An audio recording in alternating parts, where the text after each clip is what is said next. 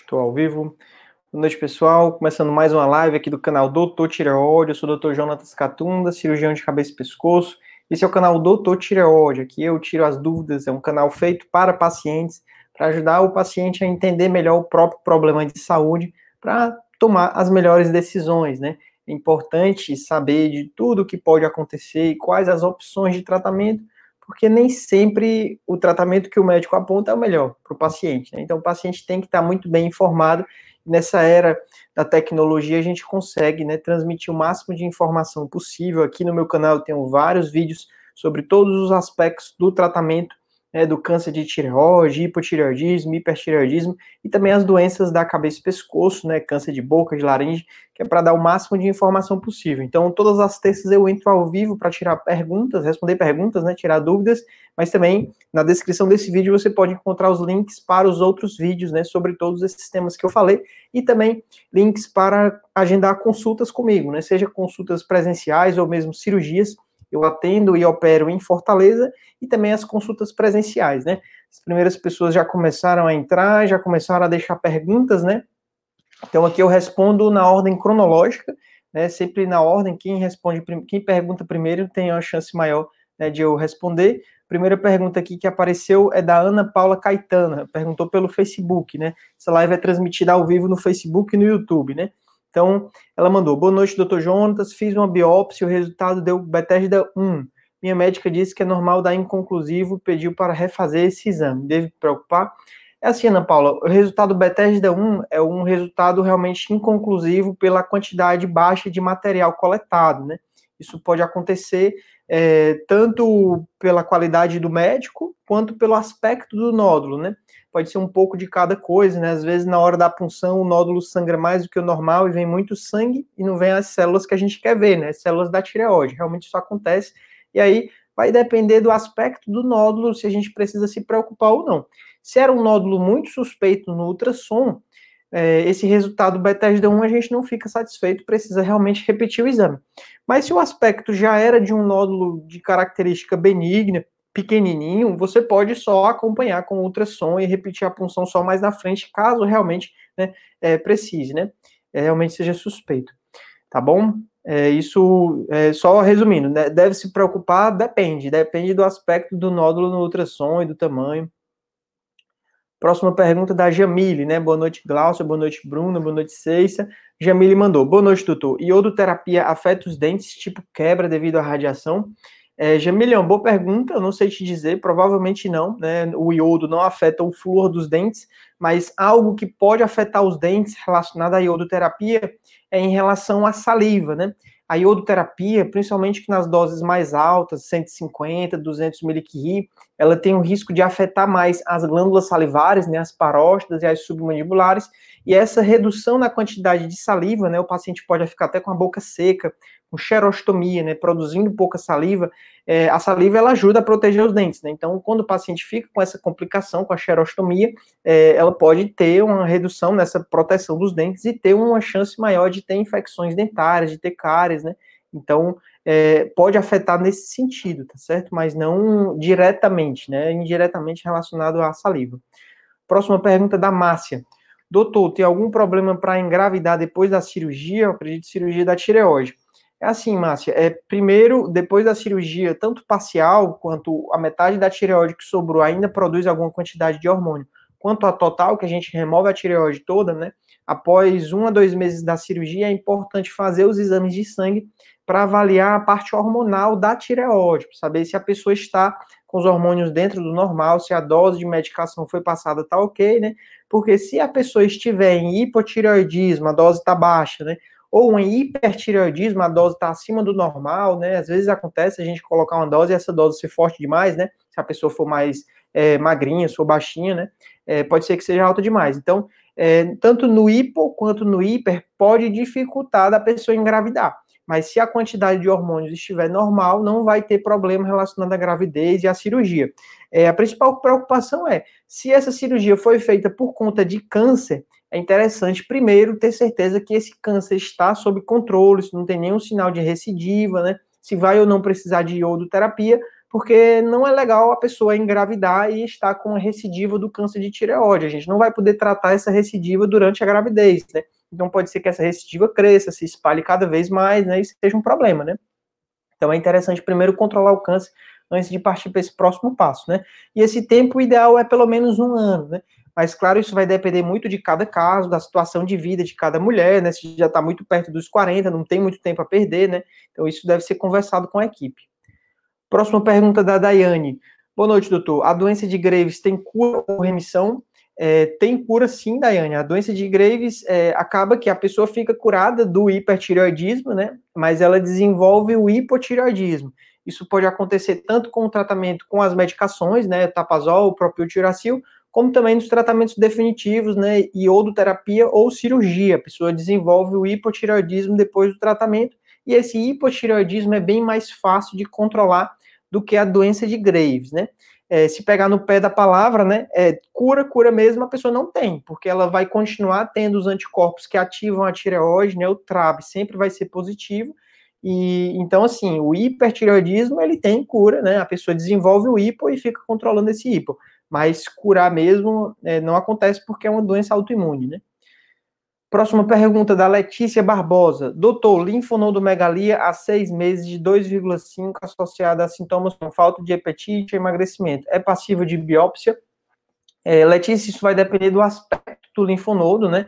É, linfonodo de 2,5 centímetros é, pode ser um linfonodo normal, né? Porque o linfonodo a gente olha é, o menor diâmetro, né? Então, por exemplo, se for um linfonodo de 2,5 por 1 centímetro, ele é compridinho, é oval, né? Agora, se for um linfonodo de 2,5 por 2,5, ele é circular, né? Redondinho, realmente é um linfonodo muito aumentado, né? Então, é o menor diâmetro que dita, né? Principalmente relacionado ao formato. Se for um linfonodo alongado, não tem problema. 2,5 pode até estar dentro do normal. Se for um linfonodo arredondado, né? Principalmente se for duro, é, se for fixo, né, se estiver progressivamente crescendo nesses seis meses, pode sim ser preocupante, né? Então, é, esses sintomas de falta de apetite e emagrecimento pode ter relação com linfonodo, como pode não ser, né? É uma doença que a gente se preocupa nos pacientes com linfonodo aumentado, principalmente quando associada a fatores sistêmicos, sintomas sistêmicos, né? Como falta de apetite e emagrecimento, é o linfoma, né? Linfoma é uma doença séria, é um câncer dos linfonodos, né, um câncer do sistema de defesa, mas acomete principalmente os linfonodos, e uma região muito comum é no pescoço, de aparecer, né, pode aparecer em pacientes jovens, pode aparecer em pacientes idosos, e geralmente aparece um caroço duro, que vai lentamente crescendo, e aí depois ele vai se espalhando para outros linfonodos, então vão ficando vários linfonodos palpáveis e endurecidos, e ao exame físico a sensação é como se tivesse um cacho de uva, né, são vários linfonodos um, um ao lado do outro, né, mas geralmente eles são bem diferentes do linfonodo benigno reacional, que é mole, é, costuma ser doloroso, ele costuma aumentar rápido, né? Em questão de um dia a pessoa já notou que estava com um caroço grande, e depois de uma semana esse caroço diminui, né? Então é, vai depender muito da história, né? E isso realmente deve ser visto é, em consulta médica, né? Pergunta da Nívia, boa noite, como faço para ter uma consulta online? É, na descrição desse vídeo aqui, eu acho que um dos primeiros links, Nívia, vai ter lá, marcar uma consulta online, né? Aí você vai acessar o site, no site vai ter uma agenda, você escolhe um horário, faz o pagamento e aí consegue, né, marcar a consulta online sem dificuldades. Próxima pergunta da Grace. É, é normal sentir dores na cervical? Ainda vou passar por cirurgia, tiroidectomia total. É assim, dor no pescoço é, podem ser alguns problemas, né? Uma dor muito comum é a dor na região posterior, tem relação com postura, dor muscular, né? Hoje em dia a gente anda muito com celular e às vezes fica com a postura muito, a cabeça muito encurvada, né? Ou senta na cadeira ou no sofá muito torto, né? Isso realmente acaba forçando muito a cervical e pode dar dores, né? É, ou mesmo estresse, quando a pessoa trabalha muito tempo sentado ou muito tempo em pé isso pode forçar essa musculatura e realmente a pessoa vai ter dor e não tem nenhuma relação com o problema da tireoide, né? É, outra dor nessa região mais alta, né, é, costuma ter relação com a garganta, com as amígdalas, pode ser inflamação, pode ser alergia, pode ser refluxo, né? É, já a dor nessa região mais baixa aqui do pescoço na frente, né, pode ser da tireoide, né?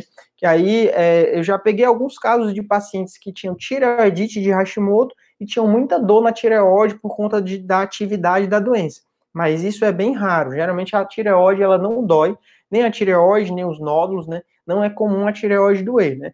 Então, é, eu não sei se essa sua dor, é, provavelmente deve ser muscular, que é a causa mais comum, né? Próxima pergunta da Natália.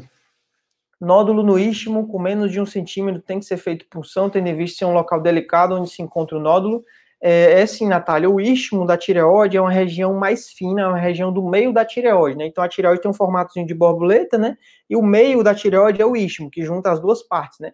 E o istmo ele fica bem central, né? E por ser muito fininho, é, um nódulo no istmo, ele facilmente ele poderia invadir a traqueia ou invadir a musculatura, né, se for um câncer, né? Então, realmente, todo nódulo nessa região a gente precisa ficar mais atento, né? E muitas vezes acaba tendo, tendo necessidade de fazer a punção, né, fazer a biópsia ou até fazer cirurgia se for indeterminado, né? A gente precisa tratar esses nódulos um pouco mais agressivo, né? Porque se for um câncer, pode ser um câncer agressivo, mesmo sendo pequeno, né? Pergunta da Raimunda não é bem uma pergunta, é uma constatação. Não sei se tem uma segunda parte aqui, mas ela mandou: Boa noite, estou com um nódulo na tireoide. Só isso, né? É, então, Raimundo, nódulo na tireoide é um problema muito comum, né? É, ainda mais hoje em dia que nós temos o aparelho de ultrassom com alta definição disponível em toda, toda cidade, tem, né? Clínica que faz ultrassom, tanto particular quanto pelo SUS, e a gente vai encontrando essas lesões na tireoide que no passado as pessoas tinham e nem sabiam, né? Então, a maioria dos nódulos que são descobertos, eles são é, muito pequenos, são assintomáticos, não causam nenhum sintoma. Na maioria das vezes, eles não causam nenhum problema, não afetam os hormônios. Os exames de sangue são todos normais, né? Mas a pessoa se preocupa muito, porque esse nódulo, ele pode ser um câncer de tireoide. É raro, mas o nódulo pode ser um câncer de tireoide, né? E isso a gente avalia através do exame de ultrassom. E se o nódulo tiver um tamanho considerável e tiver características suspeitas, é que vai para o exame de punção e dependendo do resultado, pode ou não ser necessário fazer uma cirurgia para remover o nódulo né, e tratar né, um possível câncer de tireoide. Então, é, só até ver uma próxima pergunta aqui, que já é nesse mesmo tema, né? É, o João Lima mandou, boa noite, todo nódulo sólido é maligno? É, então, a maioria dos nódulos, né, os nódulos eles podem ser sólidos, que o povo chama de massa, né, podem ser cistos, que é um nódulo com líquido, né, é basicamente uma bolinha cheia de líquido, de hormônio colóide, né, e podem ser mistos, que tem sólido e tem líquido, né, é, os cistos. É, então, é, o nódulo sólido ele tem uma chance maior de ser um câncer, mas essa chance maior não é muito grande, não. A maioria dos nódulos eles são benignos, né? Isso vai depender das características do nódulo a ultrassom. Então, o nódulo sólido isoecóico, na maioria das vezes, ele é benigno. O nódulo sólido hipoecóico também, mas se ele tiver microcalcificações, se ele tiver bordas irregulares, todas essas características a gente vai ficando com a suspeita maior que aquele nódulo pode ser um câncer, né? É, em homens, né, João, essa, é, o nódulo na tireoide, ele tem um risco maior de ser câncer, né? Então, a gente precisa ficar mais atento quanto a isso, né? Pode ser um câncer de tireoide, na maioria das vezes não é, né? Então, é, outra preocupação também né, é o paciente que tem muitos nódulos, né? O paciente tem lá quatro nódulos, aí faz um ultrassom e aparece mais um nódulo, né? O paciente fica muito preocupado, olha aí, tinha quatro, agora tem uns cinco, tá só aumentando, mas quando você vai ver, são nódulos menores do que um centímetro, a tireoide não está aumentada, não tem bócio, né? Então, assim, na maioria das vezes é muito tranquilo, né? A gente precisa avaliar cada nódulo individualmente, né? E não o conjunto de todos os nódulos, pois cada nódulo ele pode ter um risco, né? De ser um câncer ou não, né? A maioria das vezes não é. Próxima pergunta da Celca seis, não sei se é seis, se é seis, que é diferente, né? Quero engravidar, já tive dois abortos, não sei se é por conta da tireoide. Tenho três nódulos, já fiz punção duas vezes. É, então, a tireoide pode afetar essa parte da gravidez, da fertilidade, né? Se a pessoa tiver alteração dos hormônios da tireoide, né? Então, se a pessoa tiver hipotireoidismo ou hipertireoidismo, acho que eu já falei sobre isso nessa live, né? Se o TSH estiver acima de 5, acima de 6, pode ser um hipotireoidismo, isso pode dificultar a gravidez, ou pode dificultar da pessoa engravidar, ou até favorecer, facilitar abortamentos, né? Então, pode ser um dos motivos, mas não costuma ser a causa mais comum, porque é, provavelmente nesse período todo você já deve ter feito os exames de sangue da tireoide e provavelmente já deve ter visto que está tudo normal, né? Existem outras doenças que precisam ser investigadas, né, para realmente descartar as causas mais comuns de abortamento, né? Como lupus e SAF, né, a síndrome do anticorpo antifosfolipídio, né, é uma doença autoimune que facilita bastante a pessoa ter abortamentos, né, então realmente precisa procurar um especialista nisso, né, para que você consiga engravidar. Provavelmente não deve ser da tireoide, nem tem relação com esses nódulos, tá certo? Próxima pergunta da Aglaene Valentim. Doutor, existe algum remédio ou dieta para que os nódulos da tireoide parem de crescer? É, existe, né? É o que? Qual é a recomendação, né? Isso não existe um artigo científico, a gente não consegue fazer uma pesquisa nesse sentido, mas a gente sabe que as pessoas que têm práticas de vida saudáveis, as pessoas que se exercitam, as pessoas que estão dentro do peso, as pessoas que se alimentam bem no sentido de uma alimentação saudável, evitando excesso de gordura, excesso de açúcar, excesso de sal, né? evitando excesso de alimentos industrializados, congelados, refrigerantes, bebidas alcoólicas. Essas pessoas, tendo hábitos de vida mais saudáveis, elas podem né, ter nódulos sem crescer ou sem progredir, né? Mas isso não existe um alimento específico que você come e o nódulo desmanche. Isso não existe, infelizmente não existe, né? E nem existe um alimento proibido para o nódulo, porque se você comer, o nódulo vai crescer. Como tem muita gente querendo aparecer, dizendo que não pode comer glúten, não pode tomar café, não pode comer couve, tudo isso é balela, não existe estudo científico apontando isso, né? Porque é muito complicado você fazer um estudo nesse sentido, né? Mas já fizeram os estudos e disseram que não tem comprovação, né? Então não adianta, né? é, culpar um alimento, mas sim tem que olhar todos os hábitos, né? A pessoa precisa realmente cuidar da própria saúde para ter qualidade de vida, né? Se alimentar bem, se exercitar, dormir bem, evitar evitar estresse, né? Próxima pergunta da Saminha pelo Facebook, né? Ela mandou: Boa noite, doutor. Minha dúvida é: nódulo sólido hipoecóico com tons regulares, limites definidos e sem calcificações, pode ser maligno? É, então, pode ser maligno, né? Como também pode né, é, ser benigno, né? é, o, o, o, nódulo hipoecóico, as pessoas se assustam porque nódulo hipoecóico ele tem uma frequência maior de ser câncer, mas nem sempre ele é câncer, né? Boa parte dos casos, inclusive, ele não é câncer, né? Ele tem um risco maior de ser um câncer de tireoide quando tem as calcificações, quando ele tem os contornos irregulares, né? Quando é um nódulo todo caraquento, né? Sexta passada eu divulguei no meu Instagram uma enquete, né? Botei lá uma foto de dois nódulos, um era maligno e o outro era benigno, né? e boa parte das pessoas acertou, né? O nódulo hipoecóico com contornos irregulares, com microcalcificações, era o câncer de tireoide, né? Então, isso vai depender muito da característica do nódulo. Mas é importante saber que, às vezes, um nódulo todo bonitinho, isoecóico, ou até um nódulo misto, que não é muito suspeito de ser câncer, ele pode ser um câncer também, né? Às vezes o nódulo, ele não lê o livro, ele se comporta de uma maneira diferente, né? Um câncer mais diferente, né? Então, a gente precisa ficar atento, principalmente se os nódulos estão crescendo, né? o paciente tem um nódulo, né? E o nódulo está estável, todo dentro da tireoide, não está progredindo, ótimo. Mas se ele tem um nódulo, mesmo de aspecto benigno, e está crescendo, a gente precisa investigar por quê, né? E às vezes até indicar a cirurgia para remover aquele nódulo, né? Próxima pergunta da Valkyria. Dor de cabeça logo após comer tem a ver com hipotireoidismo? É, não sei te dizer, provavelmente não. Talvez sejam outros problemas de saúde, né? Precisa investigar melhor. Esse problema às vezes pode ser relacionado à ATM, né, articulação temporomandibular, se a pessoa tiver algum problema na mordida, pode forçar muito a articulação e realmente parecer uma dor de cabeça, mas na verdade é um problema da articulação, da, da mastigação, né? Então precisa investigar tudo isso. Próxima pergunta da Suelen. Boa noite, doutor. Como fica o corpo após o iodo? Recuperação é rápida, já estou 50 dias sem hormônios, falei iodoterapia amanhã, não sei como o corpo reage se a demora a se recuperar.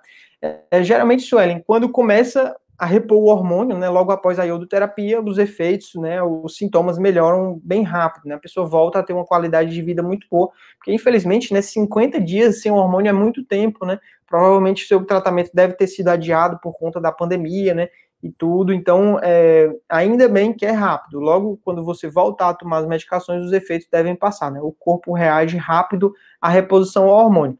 Os efeitos da iodoterapia não são tão intensos, vai depender da dose, é, dependendo da dose, você pode ter um, alguma inflamação nas glândulas salivares, né? É, ter um inchaço, ter um pouco de dor que resolve com analgésico comum, né? Pode ter um pouco de boca seca, pode perder o paladar, pode ficar com o olho um pouco seco, mas geralmente tudo isso é leve, né? Não é nada muito intenso. Próxima pergunta da Fernanda. É, depois da iodo, semiliquirite, levotiroxina de 150, é normal as unhas ficarem ásperas e quebradiças? É, pode, pode ter relação com a iodoterapia, né? É, mas principalmente se você estiver em hipo ou hipertireoidismo, pode ser alguma deficiência alimentar, se não estiver se alimentando bem, né? Tem, precisa realmente ter uma dieta saudável, bem balanceada, né? Então é importante ver tudo isso, né? Próxima pergunta da Evaniele. Olá, doutor. Gostaria de saber sobre o hipotireoidismo. Meu filho tem dois anos, TSH alto. é, nessa idade é primordial realmente investigar com um endocrinologista pediátrico, né? É, o hipotireoidismo na criança, principalmente nessa idade, pode prejudicar muito o desenvolvimento, principalmente o desenvolvimento neurológico, né, cognitivo. Então, é, precisa né, realmente tratar né, se tiver hipotireoidismo. Inclusive, no teste do pezinho é feita a investigação para o hipotireoidismo congênito, porque se no teste do pezinho acusar que a criança tem hipotireoidismo e não for feito o tratamento, a criança pode ter sérios problemas no desenvolvimento neurológico, né? Pode ficar com retardo mental, pode ficar com nanismo, nem chegar a crescer, né? Então, é, precisa investigar isso, né? E tratar esse possível hipotireoidismo, né? Recomendo procurar um endocrinologista pediátrico. Próxima pergunta da Iana Furtado. Boa noite, doutor. Conheço uma pessoa que fez cirurgia da tireoide, de três paratireoides, só foi descoberto que deu problema na biópsia. Na PAF não tinha dado nada. É, eu não entendi muito bem. É, se foi para cirurgia é porque tinha algum problema, né? Então, é, não sei se seria em relação a câncer de tireoide, que às vezes a pessoa tem uma tireoide grande, que é um bócio benigno, não dá na biópsia que é câncer, mas só descobre depois que tira a tireoide, né? Descobre que lá no meio tinha um carcinoma papilífero muito pequenininho, que não tinha sido possível de ver porque tinha um nódulo grande, né? Então, é, não sei se, se é essa a sua pergunta, Ana. Próxima pergunta da Grace. Bethesda 5 já é o câncer? É, o Bethesda 5, ele é um resultado suspeito de ser câncer, que a chance de ser câncer é em torno de 70%, né? Então, 70% das vezes o Bethesda 5 é câncer e em 30% das vezes ele não é câncer, né? Então, a pessoa opera e só descobre realmente depois da cirurgia, na biópsia, que é, assim, a punção, né? Esse exame, a gente avalia pouquíssimas células, né? É um exame com agulha fina que você coleta material dos nódulos e a quantidade que vem é muito pouco, perto do que ficou no pescoço, né? Então, às vezes é um nódulo grande, né? E a gente não consegue coletar o material suficiente para avaliar todo o nódulo, né? Todas as regiões do nódulo. Então, é por isso que nódulos grandes precisam fazer a cirurgia para realmente você ter uma avaliação completa do nódulo e ter certeza que a pessoa não está com um nódulo grande e é um câncer, né?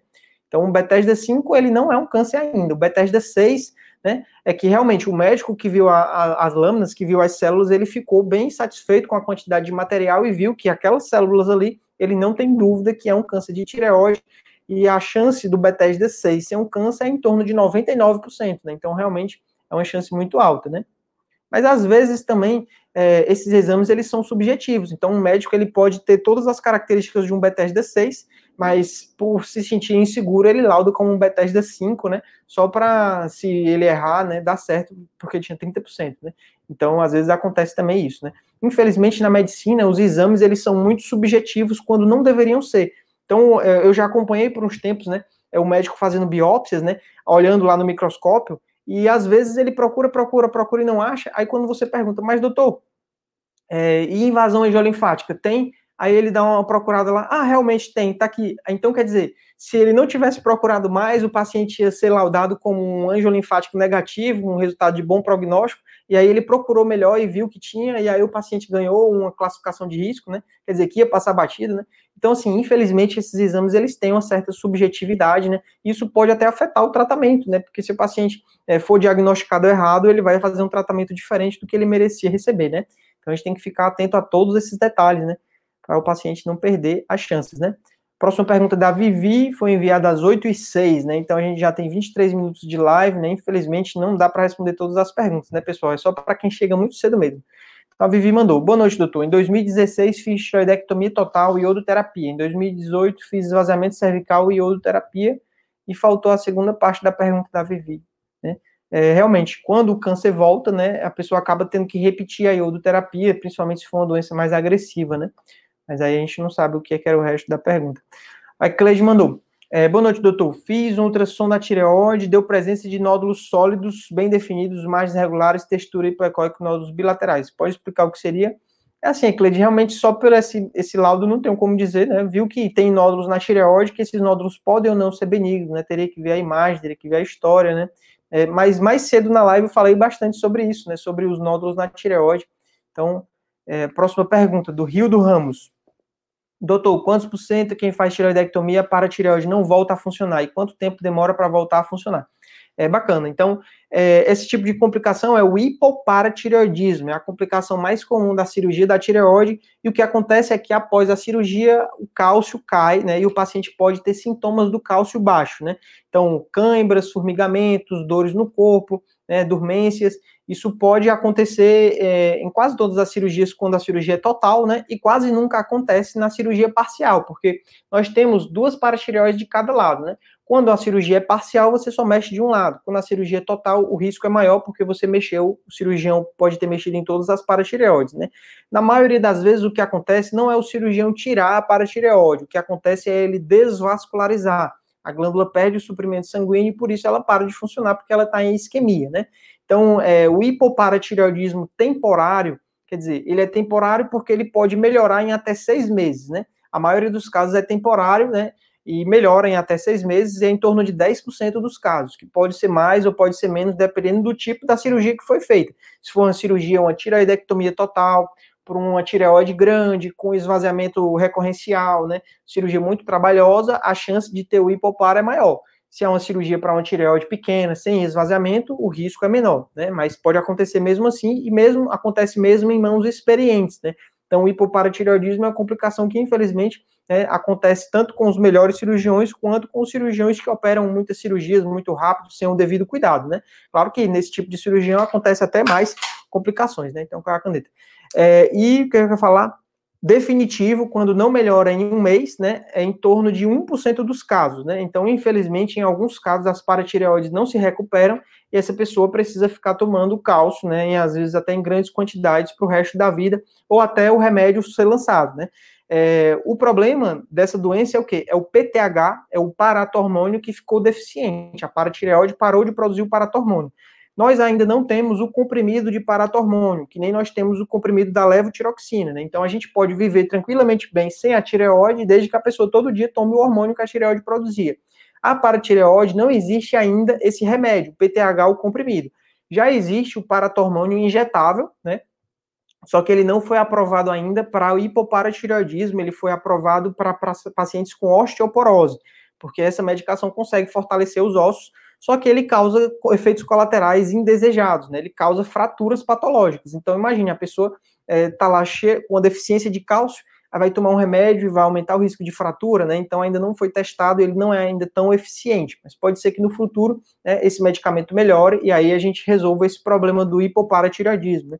Graças a Deus a, a, a medicina avança bastante, né? Próxima pergunta da Rosa. Boa noite. É normal quando se opera da tireoide, fica com a voz bem arrastada? Então, acabamos de falar sobre o hipoparatireoidismo, né? essa a outra complicação comum da cirurgia da tireoide é a rouquidão ou a alteração da voz, né? É, de cada lado da tireoide, nós temos. Deixa eu ter uma foto de uma tireoide aqui. Então, é, aqui, uma tireoide, né? De cada lado da tireoide, nós temos um nervo, né? O nervo laringeu recorrente, que é o nervo que inerva as pregas vocais, né? Então, é, quando o cirurgião faz a cirurgia da tireoide, esse nervo ele precisa ser muito bem dissecado e preservado para que não afete o funcionamento da prega vocal. Quando o nervo é, o nervo é seccionado, é cortado, uma das, das pregas vocais para de funcionar e a pessoa fica com uma paralisia de prega vocal, né? Nós temos duas pregas vocais que elas ficam abrindo e fechando. Quando uma está paralisada, só a outra que se mexe, né? E aí pode ficar uma fenda, pode ficar uma abertura no meio da glote e a pessoa fica com a voz arrastada, com a voz soprosa, né? É, isso também é uma complicação que pode ser temporária, na maioria dos casos ela é temporária, melhora é, ao longo do, das semanas e meses após a cirurgia, em alguns casos essa paralisia da prega vocal ela é definitiva, a prega vocal não se move mais e existe reabilitação para voltar né, a falar, a falar bem, né? A, é, a, os, os, exercícios com a fonoaudióloga fazem a prega vocal que está funcionando encostar na prega vocal que está paralisada e aí a pessoa volta a ter uma qualidade de voz, né? Então, existe reabilitação nessas complicações da rouquidão, né? Então, precisa realmente fazer um exame de laringoscopia para identificar se tem essa paralisia ou se é só uma paresia, que às vezes ela não paralisou, ela só está mais lenta. Nesses casos é até mais fácil de resolver, né? Ou se tem realmente uma paralisia. Próxima pergunta da Nívia. Fiz dosagem de 30 na iodoterapia. Isso é bom? Faz um mês. É, então, assim, na iodoterapia, para o tratamento do câncer de tireoide, nós temos é, umas doses menores, né, de 30 até 50 miliquiri, essas doses, elas são doses consideradas baixas, em que a pessoa não precisa ficar internada no quarto, no isolamento, né? Ela toma a medicação e vai direto para casa, e essa dose geralmente é uma dose mais ablativa, ela só serve para zerar a tireoglobulina, ela não tem tanto impacto no prognóstico, na chance de cura. Por quê? Porque esse paciente provavelmente já é um paciente de baixo risco, que a chance de cura é muito boa, a gente só quer facilitar o acompanhamento. Já nas doses mais altas, né, de 100, 150 até 200, esses pacientes eles têm uma doença mais agressiva e precisa realmente fazer a dose da iodoterapia terapêutica para realmente destruir qualquer célula que tenha sobrado, aumentar a chance de cura, né, e reduzir a chance de recidiva, né. Então, é, quando você pergunta assim, Nívia, isso é bom, né? Vai depender do caso, né? Se o seu caso é um caso de alto risco e foi feito só 30, não é bom. Se o seu caso é um caso de baixo risco e foi feito 30, é bom, né? que não fez mais do que o corpo precisa, né? É, então, a última pergunta que eu vou responder é essa daqui. A Edna mandou: Vou fazer uma cirurgia de bócio mergulhante no tórax, tem mais, tem mais Instagram, estou com medo. A médica falou que pode sangrar muito. É, então, assim, o sangramento é outra complicação da cirurgia da tireoide, pode acontecer em qualquer cirurgia, mas quanto maior for a tireoide, maior, mais, maior é o risco, né? Porque a gente mexe em mais tecido. E o bócio mergulhante, o que é essa doença, né? Quando a tireoide está muito grande no pescoço, às vezes ela começa a descer para o tórax, por trás do externo, né? Por trás desse osso externo, ela começa a crescer para dentro do tórax. E isso é um problema porque ela pode, né, crescer muito, né? E comprimir órgãos como a traqueia, como o esôfago, a pessoa começa a ter entalo, começa a ter dificuldade de respirar. E, e às vezes, dentro de um bócio grande como esse, pode surgir o câncer de tireoide. Né? Então, realmente, é uma cirurgia que pode ser muito arriscada, dependendo do tamanho e dependendo da profundidade que o bócio mergulha, né? Então, se o bócio estiver muito baixo, deixa eu tirar aqui a pergunta. Se o bócio estiver muito baixo no tórax, né? Tirar esse aqui também. Muito baixo no tórax, né? Às vezes vai ser necessária a participação de outro cirurgião na equipe, que é o cirurgião torácico que ele vai fazer a esternotomia, né, serrar o osso do externo para abrir o tórax para conseguir tirar todo o bócio, né? É muito difícil isso ser necessário, na maioria dos casos a gente consegue soltar o bócio por cima, né? Quando a gente faz as ligaduras dos vasos, é meio que ele murcha e a gente consegue puxar ele a parte que está dentro do tórax a gente consegue puxar por cima, mas isso vai depender muito de cada caso. Se a suspeita for de um câncer, não dá para fazer isso para puxar, pois pode é, deixar o um pedaço do câncer lá, pode o, o câncer estar tá grudado numa artéria e o paciente sangrar muito e acabar morrendo, né? Então, realmente é uma cirurgia que precisa ser feita por uma equipe experiente, né? De preferência com o cirurgião torácico, se o bócio for muito mergulhante, né? Então, pessoal, é isso, né? A gente já está com mais de meia hora de live, né? Muitas perguntas e muitas perguntas bacanas. Infelizmente, não dá para responder todo mundo, né? Porque é, essa live está crescendo bastante. Hoje a gente teve aqui quase 90 pessoas ao vivo, né? Então, é, realmente tem que chegar cedo, tem que mandar a pergunta, né, para dar tempo, né, para dar chance de eu responder. Né? É, na descrição desse vídeo tem links para os outros vídeos sobre esses assuntos todos que a gente conversou. Já gravei vídeos, então você pode procurar seu, a sua dúvida nesses outros vídeos. Se você quiser que eu analise o seu caso, é só marcar uma consulta online, né? Hoje em dia é muito prático isso. Marca a consulta, manda todos os exames, eu analiso o seu caso e juntos a gente decide o melhor tratamento, né? Se você é de Fortaleza, melhor ainda, né? Que pode marcar uma consulta presencial comigo. É, esse, esse episódio né, de hoje, ele também vai virar um podcast, então, no dia que você perder essas lives, você pode escutar pode tanto assistir o vídeo que fica gravado aí para sempre no YouTube, né? Mas pode também escutar o áudio, o podcast desse episódio, né? É, o podcast, já falando sobre ele, nas segundas-feiras eu tenho o quadro Histórias de Pacientes, onde são pessoas que nem vocês, que passaram por tudo isso e gravaram um áudio do WhatsApp, me mandaram e eu transformei num episódio de podcast. Então é muito bacana porque elas contam toda a história de tudo que elas passaram, as complicações das cirurgias, a iodoterapia. Né? Então, para quem está passando por isso, é muito interessante ir lá no podcast Descomplicando a Tireoide, né? Aqui na descrição do vídeo também tem um link, né? E escutar essas histórias. E você também pode participar enviando a sua história, né? Para ajudar outras pessoas que estão aí no começo, né, tendo todas as dúvidas, né? Então é só lembrar você no começo como era, né? Todas as dúvidas que você tinha, né? É, Augusta mandou aqui, precisa aumentar a live para uma hora. É isso aí, Augusta, porque senão fica muito cansativo, né? Passo o dia trabalhando, aí chega a noite para gravar o vídeo para vocês, né? Senão também eu sou pessoa de bem, né? Tem que descansar, né? Amanhã já tem cirurgia, amanhã tem três cirurgias, então não dá para ficar muito tempo na live, não. Bem que eu gostaria, né? Eu gosto muito de responder essas perguntas de vocês. Infelizmente o tempo voa, né? Passa muito rápido. Quando eu vejo aqui já deu mais de meia hora de live, né? O que mais de recado? Acho que é isso, né? É, Sexta-feira depois do consultório, às 4, 5 horas da tarde, eu também tenho uma live no Instagram. Então, quem só me segue aqui no YouTube ou no Facebook, né, acessa lá o arroba Dr. Jonatas no Instagram para ter essa outra live lá também, né? Quem sabe que eu não consegui responder aqui, eu respondo por lá, né? Beleza, pessoal? Então é isso, um forte abraço, né? É, a gente está chegando perto da live de número 100, né? Essa daqui é a de número 96, então daqui a quatro semanas, na live de número 100, Augusto, eu vou fazer uma de uma hora, né? Passar uma hora respondendo as dúvidas de vocês, né? A versão comemorativa, né? Pois é isso aí. Até mais.